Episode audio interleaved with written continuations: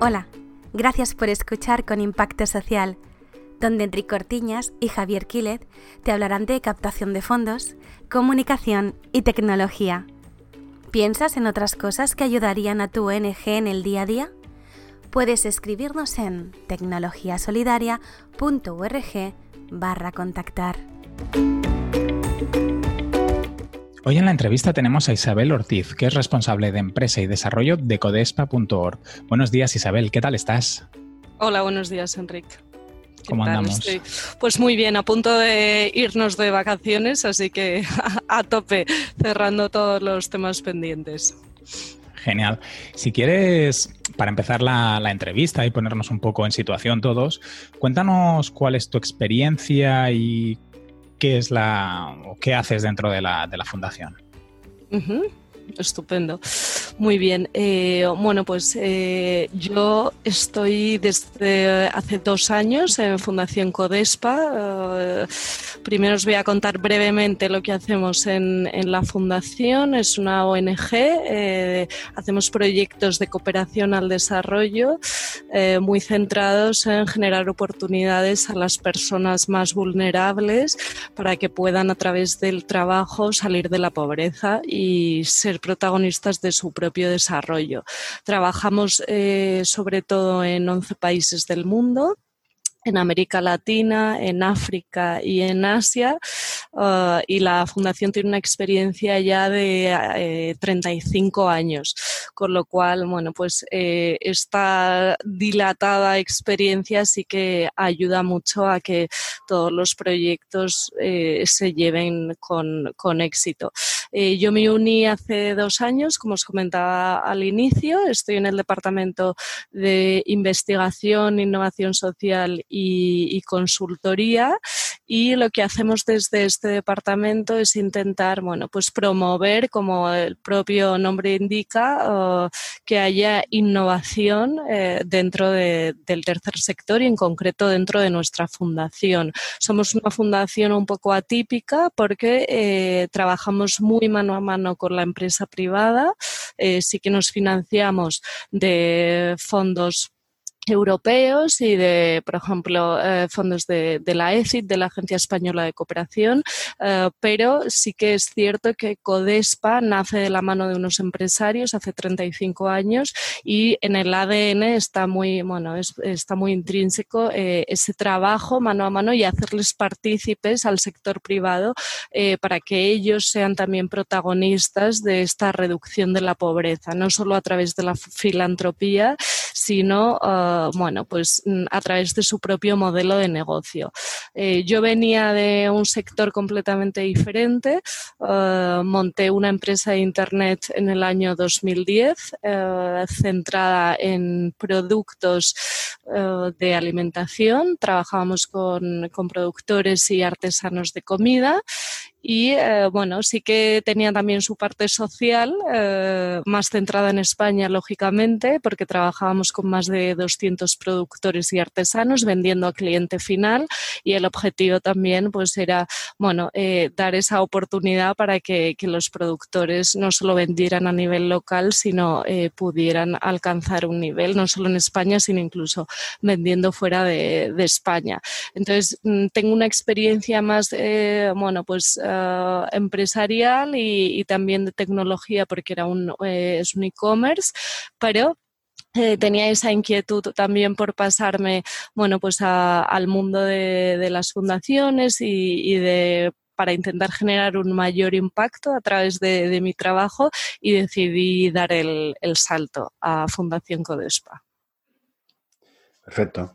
Ah, antes de la entrevista, Isabel, nos comentabas sobre tu trabajo de el proyecto de tecnología con propósito. Eh, en las notas del programa dejaremos el enlace, ¿vale? Por si los oyentes quieren visitar eh, este proyecto, crecimiento inclusivo.org barra publicaciones, ahí lo encontramos. Pero explícanos un poco qué conclusiones sacamos del estudio. Estupendo. Bueno, eh, contaros un poco el contexto. Nosotros dentro de nuestro departamento de investigación e innovación social, eh, cada año realizamos una investigación, una publicación, seleccionamos una temática que vemos que bueno, es relevante y, preocupa a, a nuestra sociedad y se puede aportar. En este caso, eh, elegimos tecnología y cómo utilizar esa tecnología con, sentido y, para provocar un impacto positivo en las personas más vulnerables. De ahí que, que se llame tecnología con propósito. Fue un proceso que llevamos a cabo durante eh, casi ocho meses, donde realizamos más de 30 entrevistas, no solo eh, al sector privado, sino también a universidad, a emprendedores sociales y a eh, organismos multilaterales, como por ejemplo Naciones Unidas o el Programa Mundial de Alimentos, UNICEF también. Entonces, lo que tratábamos es de identificar cómo se está utilizando la tecnología a día de hoy para generar ese impacto positivo. Sabemos que también, eh, bueno, pues la tecnología incluye algunos riesgos a día de hoy. Se habla de destrucción del empleo y de, de otros riesgos, pero sí que nosotros vemos que hay una oportunidad tremenda. Eh, identificamos sobre todo las tecnologías más relevantes a nuestro parecer, desde blockchain a inteligencia eh, artificial el Internet de las cosas, pero sí que percibimos que eh, para generar un impacto en países eh, de Latinoamérica y en África había una tecnología ya menos disruptiva, pero eh, no menos importante, que era el SMS. ¿Vale? Eh, entonces mm, nos dimos cuenta que en estos países sí que ha sido muy relevante todo, toda la parte del teléfono móvil, ¿no? Eh, no tanto las más disruptivas, como os decía, uh, de inteligencia artificial, sino, uh, bueno, pues eh, esta que ya está un poquito más asentada y donde sabemos que nuestros beneficiarios y los colectivos más vulnerables pues ya cuentan con, con estos teléfonos teléfonos. Ha habido eh, varias conclusiones eh, relevantes y sin duda yo creo que cuando una empresa se plantea el generar impacto desde su modelo de negocio, por ejemplo, siendo eh, un banco o una aseguradora, pues es importante que haga esa reflexión ¿no? y que diga, oye, yo estoy ganando dinero en España o en otros mercados internacionales, pero puedo generar también eh, un modelo de negocio para la base de la pirámide, que hay más de 3.000 personas en, en, la base de la pirámide eh, del mundo ganando, bueno, pues con unos ingresos muy, muy reducidos y, y, veíamos que era, que era interesante también abrir esta, un poco esta ventana a las, eh, a las empresas para que se dieran cuenta que, que, pueden generar impacto, ¿no? Y algunas de las conclusiones, pues yo creo que las podemos centrar en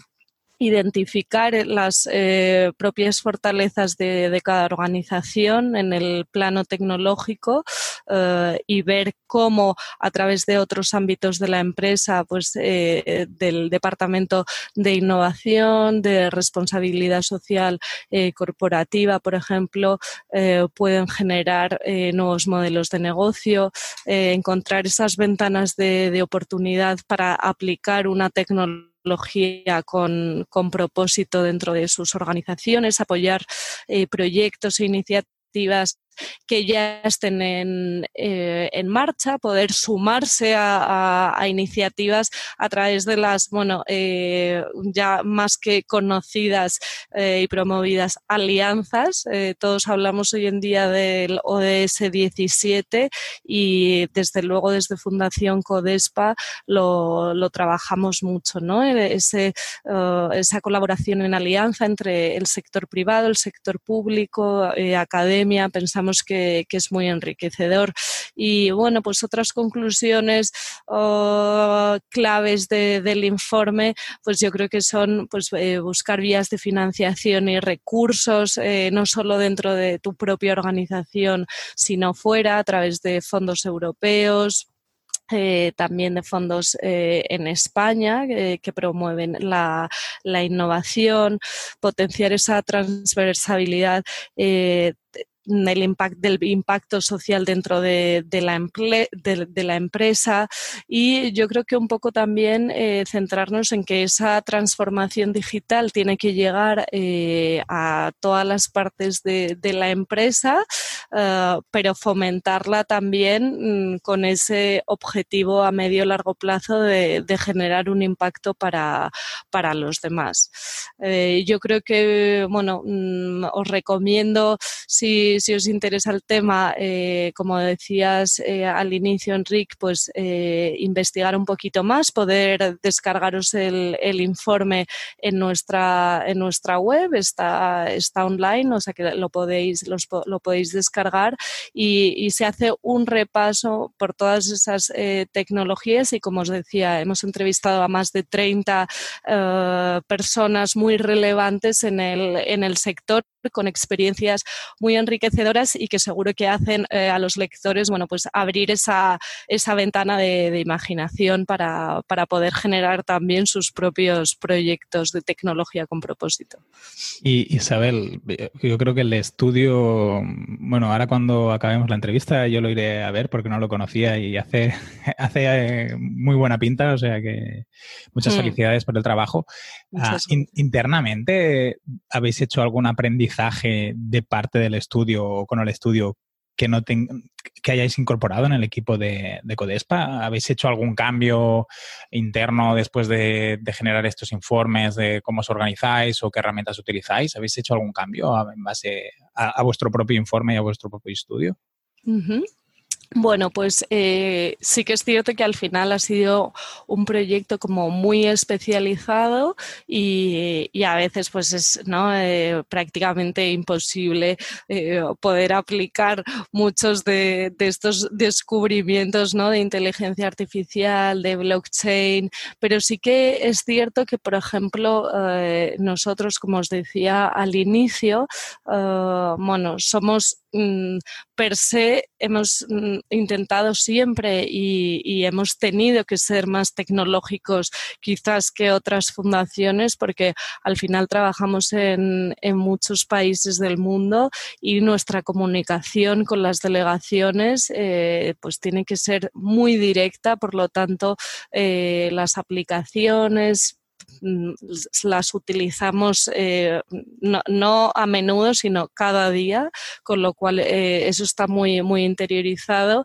Y, luego, pues por ejemplo, eh, sí que nos ha servido el informe para dar impulso a mm, una herramienta que creamos hace unos años que se llama Emilpad que es una plataforma de SMS para agricultores vulnerables que lanzamos en Guatemala y que eh, a día de hoy eh, y sobre todo tras la COVID-19 hemos tenido eh, muchísimas solicitudes por parte de otros países, otras organizaciones, ONGs y organismos multilaterales para poder utilizar esta herramienta. ¿En qué consiste? Sí, ¿en qué consiste esta herramienta es una herramienta, como os decía, de SMS, eh, donde creamos una plataforma virtual que permite ofrecer vía móvil información de interés para productores agrícolas, que viven en situación de vulnerabilidad.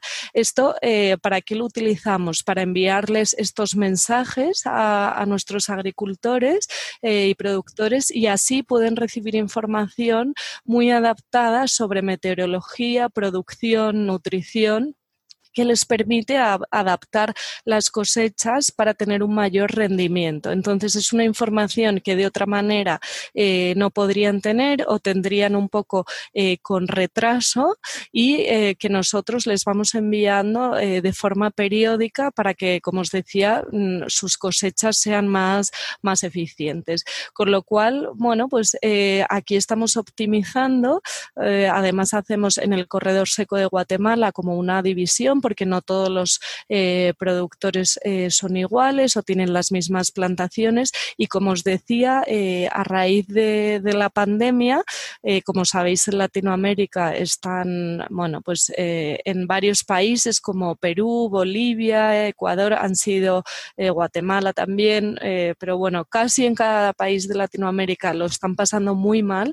Y lo que sí que nos han solicitado y de hecho ya estamos construyendo eh, proyectos similares a Emilpa para otros eh, países como Ecuador es bueno poder eh, aprovechar y optimizar y adaptar esta herramienta para ajustarla a las necesidades de los diferentes países y las diferentes casuísticas. Ahora trabajamos con, con agricultura, pero desde Codespa además, bueno, pues eh, nos focalizamos no solo en temas de cadenas de valor, sino, por ejemplo, en turismo rural eh, comunitario, en temas, eh, bueno, para promover que, las personas emprendan sus propios, sus propios negocios, con lo cual ya os digo que sí que sin duda el trabajo, la investigación de tecnología con propósito ha sido como un impulso para nuestra propia organización de querer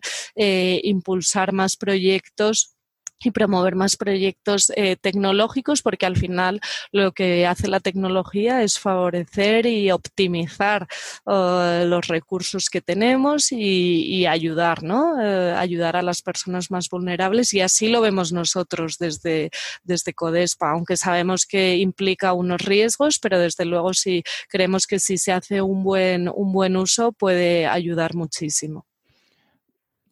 Es fantástica la, iniciativa que, nos cuentas. Isabel, has, has, comentado que Codespa tiene mm, diferentes localizaciones ¿no? en diferentes países. Ah, cuéntanos un poco más cómo os organizáis, eh, si tenéis voluntarios, cuántos equipos tenéis. Al final nosotros siempre buscamos que dar a conocer a, las organizaciones y también que nos cuenten un poco su experiencia para que otras organizaciones que se encuentran en una situación similar o que puedan aspirar a encontrarse en ese nivel, vosotros evidentemente sois una fundación eh, con mucha historia y, una organización mm. muy fuerte, pero que puedan servir de referencias. Cuéntanos un poco cómo, cómo os organizáis y qué tipo de herramientas utilizáis para, para organizaros.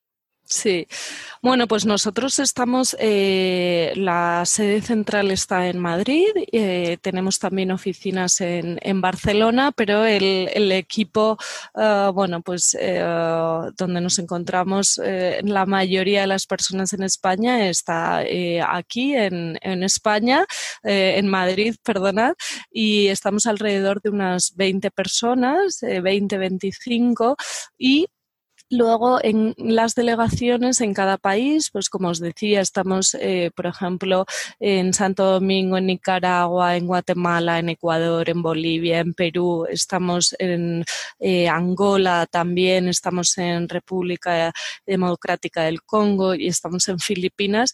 Eh, en cada uno de estos países tenemos una delegación con un equipo. Hay delegaciones más grandes, como puede ser, por ejemplo, Ecuador o, o Angola ahora mismo que hemos eh, ganado varios proyectos muy importantes y, hay un, equipo bastante potente allí. Y hay otros países pues, eh, donde hay un equipo más pequeño, a lo mejor de tres, cuatro personas, eh, pero sí que nos gusta siempre tener a este equipo local donde luego cuando desarrollamos los proyectos podemos mano a mano, identificar eh, personas, expertos que, nos puedan ayudar en el proyecto concreto que puede durar. Imaginaros un proyecto en Colombia eh, para promover la cadena de valor del café y contratar a personas en riesgo de exclusión que han estado pues, eh, en, la, guerrilla. Pues mm, intentamos siempre, como, como os decía, tener unos equipos sólidos, locales y eh, con los que desde España, eh, desde Madrid concretamente, trabajamos, eh, pues como os decía al inicio de la conversación, cada día. nuestro trabajo es mano a mano con, ellos y construyendo desde, desde aquí para que puedan implementar allí en, cada, en cada país. Eh, bueno, mm, tenemos diferentes herramientas. Eh, como os decía, es imprescindible pues, eh, ese contacto directo y lo hacemos a través de, herramientas que todos conocemos, de chats. y luego sí que lo que intentamos también, como, como, hablábamos antes, es bueno, pues, fomentar toda esa parte del voluntariado. ¿no? Y lo hacemos de una manera bastante profesional. De hecho, fuimos eh, muy pioneros en el año 2001 eh, en España en promover y trabajar mano a mano con las empresas para que sus empleados fueran a nuestros proyectos en países como Perú, Ecuador, eh, África y desarrollaran un, bueno, pues eh, con su expertise estuvieran durante eh, cuatro o seis semanas desarrollando una tarea específica eh, para aportar un, valor añadido a, nuestros beneficiarios y también para que ellos mismos pues se, sientan más, bueno, pues más útiles, ¿no? ¿Y cómo trabajamos? Pues identificamos esas necesidades que tenemos en, en origen y hablando con las diferentes empresas con las que colaboramos de forma muy cercana, pues por ejemplo eh, Ferrovial, eh, Repsol, Sener, eh, BBVA, identificamos qué expertos, qué trabajadores quieren viajar o, bueno, la empresa en este caso suele seleccionar ¿no? a, diferentes, a diferentes trabajadores y hacemos ese match para que realmente, pues como os decía, sea un trabajo eh, muy bueno vengan eh, a España cuatro meses, eh, cuatro semanas después o seis semanas después, de verdad sientan, bueno, pues que ha sido una experiencia que les ha cambiado la vida, ¿no? y así es con, la experiencia que tenemos de todos estos años. Es cierto, bueno, que, nosotros desde aquí, desde nuestro departamento, además, eh, tenemos este programa que es Profesionales para, para el Desarrollo, eh, ¿no? un programa de voluntariado corporativo. Eh, sí que sí, vienen con un sentimiento de orgullo, ¿no? Entonces es muy bueno porque les ayuda a conectarse mucho con sus empresas que les están dando la oportunidad de ir eh, y luego, bueno, que es una experiencia inolvidable eh, y no sé si habéis hecho alguna vez eh, voluntariado corporativo, pero, pero en cualquier caso os lo recomiendo y a todos los oyentes porque es verdad que es una experiencia que no se olvida jamás, ¿no? Y que sirve para combinar aquella parte más de tu día a día, ¿no? Con una experiencia un poco diferente con tus compañeros de trabajo normalmente. Sí, efectivamente. Y, más si ya te vas a otro país que la experiencia pues totalmente... Claro, te sueles, sí, efectivamente, te sueles ir en equipo con eh, dos, tres, cuatro personas e incluso luego salen proyectos eh, pues innovadores, ¿no? Os cuento muy rápidamente un caso de Carrefour eh, que en, bueno, pues en Ecuador. Esto fue hace muchos años cuando en España casi no había eh, comida eh, de, diferentes países de Latinoamérica y como sabéis en España hay varios millones de personas de, bueno, pues de Ecuador, de Perú, de Bolivia, con lo cual estas personas no tenían acceso directo y se lo traían de sus eh, países. En Carrefour, con el proyecto que lanzamos de voluntariado corporativo, lo que conseguimos es que los voluntarios consiguieran incentivar y promover un proyecto interno para conseguir eh, traer productos y que Carrefour los instalara y los vendiera en sus lineales en los supermercados españoles. Esto fue un éxito y a día de hoy, eh, bueno, pues no solo en Carrefour, pero en otros, en, en, otros supermercados, ¿no? Yo creo que sirvió un poco de aliciente. Vamos a, los supermercados y ya hay un, ¿no? muchos lineales donde podemos tener acceso a, comida de, estos países y esto pues, fue un poco la semilla, ¿no? Eh, surgió ya hace muchos años.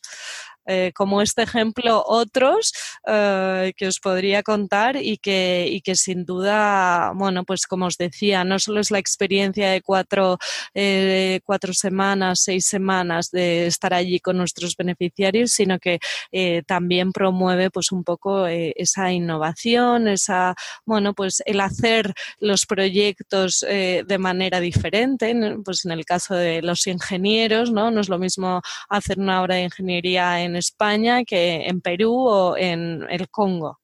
O sea que sin duda esto es eh, bueno, una experiencia súper recomendable para, las compañías. Y para vosotros también este nivel de interacción con personas diferentes debe ser genial y espectacular. Sin eh, duda. Mm. Isabel, dominas un montón de, la, de, lo que nos cuentas, o sea que es fantástico tenerte hoy con nosotros. Eh, te quería preguntar, es una curiosidad, seguramente no, tiene, no aporta mucho valor, pero me, genera curiosidad. Nos has hablado de, muchos países que, pues, que tienen como lengua el español, pero de algunos que tienen Filipinas el inglés, eh, Angola el portugués. ¿Cómo os comunicáis con los diferentes países? Porque al final tenéis equipos que son completamente en castellano o en español y otros que a lo mejor no. ¿Cómo, lo hacéis esto de la lengua? Sí, bueno, pues eh, hablando o en inglés o en francés o en portugués con ellos. Eh, como eh, bien dices, pues por ejemplo en Angola sería en, en portugués, con Filipinas en, en inglés y con República Democrática del Congo francés. Entonces sí que, bueno, pues vamos cambiando y la verdad es que en nuestra organización somos, bueno, pues eh, no solo en, los propios países que hay personas locales y luego eh, en alguna ocasión hay algún delegado que es eh, español, pero incluso aquí en nuestras oficinas en España, pues hay gente colombiana, hay gente italiana, con lo cual es súper enriquecedor porque somos todos muy diferentes y, yo creo que al final esto pues aporta muchísimo a a la organización. Isabel, en los tiempos que, nos tocan vivir de, de incertidumbres y de crisis sanitaria, hay, muchas entidades que han tenido que eh, cambiar muchas cosas, eh, procedimientos internos, trabajo remoto, eh, incluso todas las acciones de captación que, estaban haciendo. ¿Cómo, ha afectado el COVID a vuestra entidad? Y, lo que es más importante, a vuestros beneficiarios. ¿Cómo, cómo, ha mm. afectado todo, todo este contexto? Bueno, pues eh, desgraciadamente ha afectado mucho y está afectando porque eh, hay varios países en Latinoamérica que siguen confinados. Eh, lo que pasa es que nos encontramos una situación un poco eh, diferente, bueno, no un poco, sino completamente diferente a lo que es España, ¿no? Porque en estos países hay mucha economía sumergida. Es decir, que, eh, por ejemplo, en Perú un 70% de los trabajadores lo hacen bajo, bueno, pues esta economía sumergida donde no tienen seguridad social, no pueden permitirse estar eh, en casa, con lo cual cuando el gobierno les impone un confinamiento, ellos no lo pueden cumplir porque si no salen a la calle y venden, eh, pues no van a traer la comida para sus hijos y para ellos, ¿no? Entonces, en eso sí que es cierto que, bueno, aunque en España hemos sido uno de los países más afectados de todo el mundo, y desgraciadamente han fallecido muchas personas, creo que hemos sido afortunados en el sentido de, bueno, pues que eh, el resto de la población ha, podido hacer un confinamiento que por supuesto habrá sido muy duro porque sin duda lo ha sido y no estábamos preparados, ¿no? Psicológicamente eh, y, ya se habla de todas las consecuencias que está teniendo, pero pensemos también en lo afortunados que somos porque hay muchos otros países que no tienen la opción de quedarse confinados en casa y tienen que salir para ganar el pan, para seguir trabajando y que incluso a veces nuestros propios beneficiarios decían, si es que mm, realmente no me puedo permitir el, lujo de decir que no me voy a contagiar, ¿no? Porque es que mm, me da igual ya contagiarme, lo que necesito es comer. Entonces, nosotros, eh, bueno, pues sí que hemos tenido que en la mayoría de los países también hacer ese parón y no poder ir a los, a los proyectos, acá al campo, ¿no?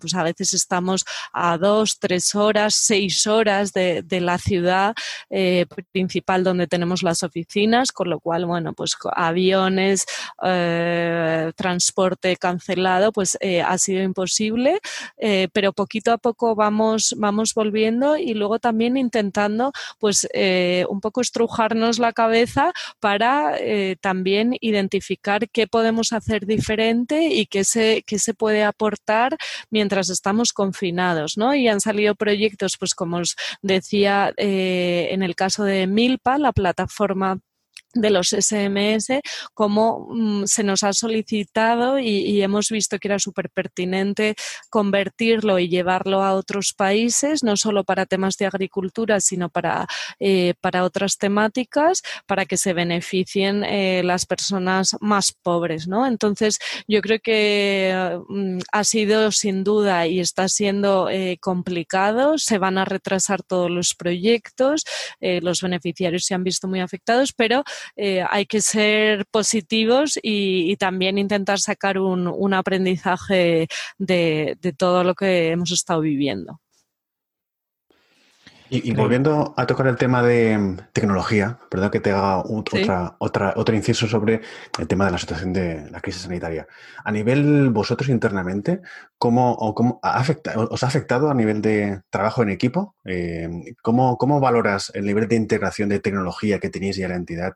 ¿Esto os ha permitido eh, bueno, eh, seguir trabajando con cierta normalidad? O, ¿Nos puedes compartir? Pues, sí, pues mira, eh, para nosotros, mm, como os decía, es que casi cada día eh, hablamos con nuestras delegaciones. Yo ahora colgaré con vosotros y tendré una eh, reunión ya a la hora de comer por el cambio horario, pero con, con, Perú y con Ecuador, pero así es nuestro día a día, ¿no? E incluso pues también con nuestro equipo de Barcelona y, y también entre nosotros aquí en Madrid con lo cual eso ya lo teníamos muy interiorizado y es cierto que eh, aunque sin duda fue una sorpresa ¿no? el tener que irnos a casa de un día para otro como para el resto del, país, sí que para nosotros era algo como muy natural el, trabajar ¿no? y el tener eh, reuniones pues eh, por Skype, por Zoom, ¿no? con lo cual,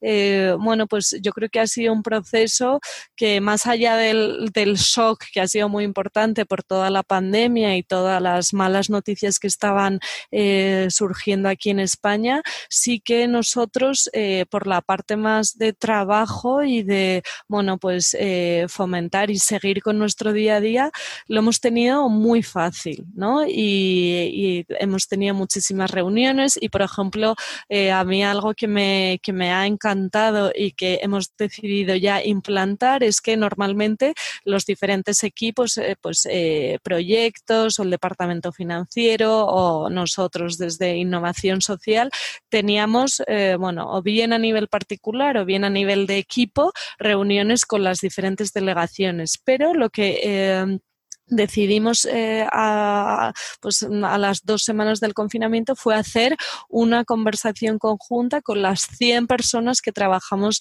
en todo el mundo en Codespa. Entonces eh, fue increíble poder eh, verle la cara a todos, estar todos juntos, compartir. Fue una experiencia muy, muy bonita y que hemos ido repitiendo de forma periódica durante todo el confinamiento y ahora ya desde hace dos meses estamos eh, viniendo a la oficina, pero seguimos manteniéndola y pienso que esto hace muchísimo equipo. Eh, que se vea alguien del Congo con eh, Bolivia, alguien de Filipinas con, eh, bueno, pues eh, Guatemala, no, para nosotros también, ¿no? Es, bueno, pues mm, verles las caras, que nos cuenten exactamente cómo están viviendo todo, es brutal. O sea que eso me parece, lo recomendaría. Es cierto que somos 100, entiendo que a lo mejor en organizaciones mucho más grandes es imposible, pero deciros que, es posible y que, que, es algo, por ejemplo, que hemos empezado a hacer que mm, yo creo que une mucho al, equipo y lo, fortalece y ese sentimiento ¿no? de, pertenencia, pues eh, yo creo que en mi caso por lo menos eh, ha sido algo súper positivo. Justamente en, una charla en la que estuve no hace mucho, Isabel, eh, una persona nos, comentaba que habían empezado a aplicar en, su día a día reuniones más operativas que tenían que ver con, pues, con tal proyecto, con tal acción, con tal campaña, y al mismo tiempo empezaban a hacer algunas reuniones que ellos le llamaban de, de, relax, aunque no fueran de relax, para charlar, para ponerse un poco al día como equipo, para esa parte más personal que normalmente cuando, cuando estás compartiendo un espacio físico, pues más o menos es fácil de tener ese tipo, de preguntas al compañero qué tal le ha ido el fin de semana o así, y empezaban a hacer ese tipo de reuniones y sobre todo por aquellas personas que estaban un poco, eh, que normalmente ya no iban a la oficina por distancia como vosotros, porque están en otros países, para crear un, fortalecer el vínculo con la propia organización, Porque al final si te sientes integrado en un equipo es más fácil. Eh, que transmitas los valores, lo que se quiere conseguir, que, si no, nunca te ves con, el resto de personas o no claro. en su día a día. Sí. Pues si te parece, Isabel, mm, para terminar la entrevista, creo que has contado muchísimas cosas eh, muy interesantes y nos has dado buenos ejemplos de, de cómo trabajáis. Ah, nosotros en, cada programa tenemos, le preguntamos al invitado si nos puede recomendar a otro invitado para, el podcast. ¿Tienes alguna entidad o persona de referencia que creas que pueda ser interesante que venga a contarnos su experiencia? ¿Dentro de, o sea, fuera de Codespa o dentro? Mm, si es fuera, perfecto. Y si tenéis a alguien ahí en Codespa que creas que es súper interesante que venga, pues ningún problema. No, no tenemos limitación de invitaciones.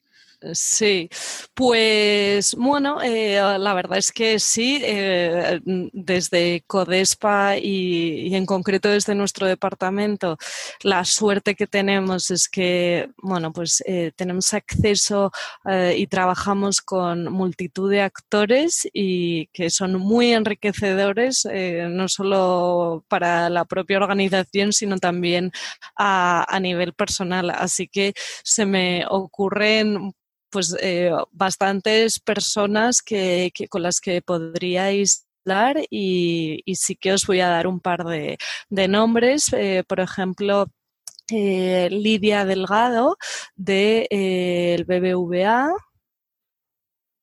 ella está en toda la parte de banca responsable y hacen uh, bueno, pues, eh, proyectos súper interesantes.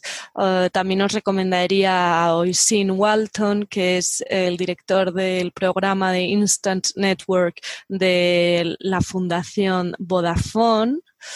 Uh, bueno, eh, yo creo que, podría estar oh, diciendo muchísimos, muchísimos nombres porque, eh, como os decía, desde nuestro departamento y en concreto yo, eh, al realizar también las entrevistas para las publicaciones que hacemos, tenemos acceso, bueno, pues a unos personajes muy, muy interesantes con los que aprendemos muchísimo. Pero yo creo que optaría de momento bueno, pues eh, por, por estas dos personas también, por ejemplo, eh, Carlos Mataix, del director de, la ITD, de la Universidad Politécnica de Madrid, que están haciendo proyectos eh, muy interesantes en alianza también con, otras organizaciones.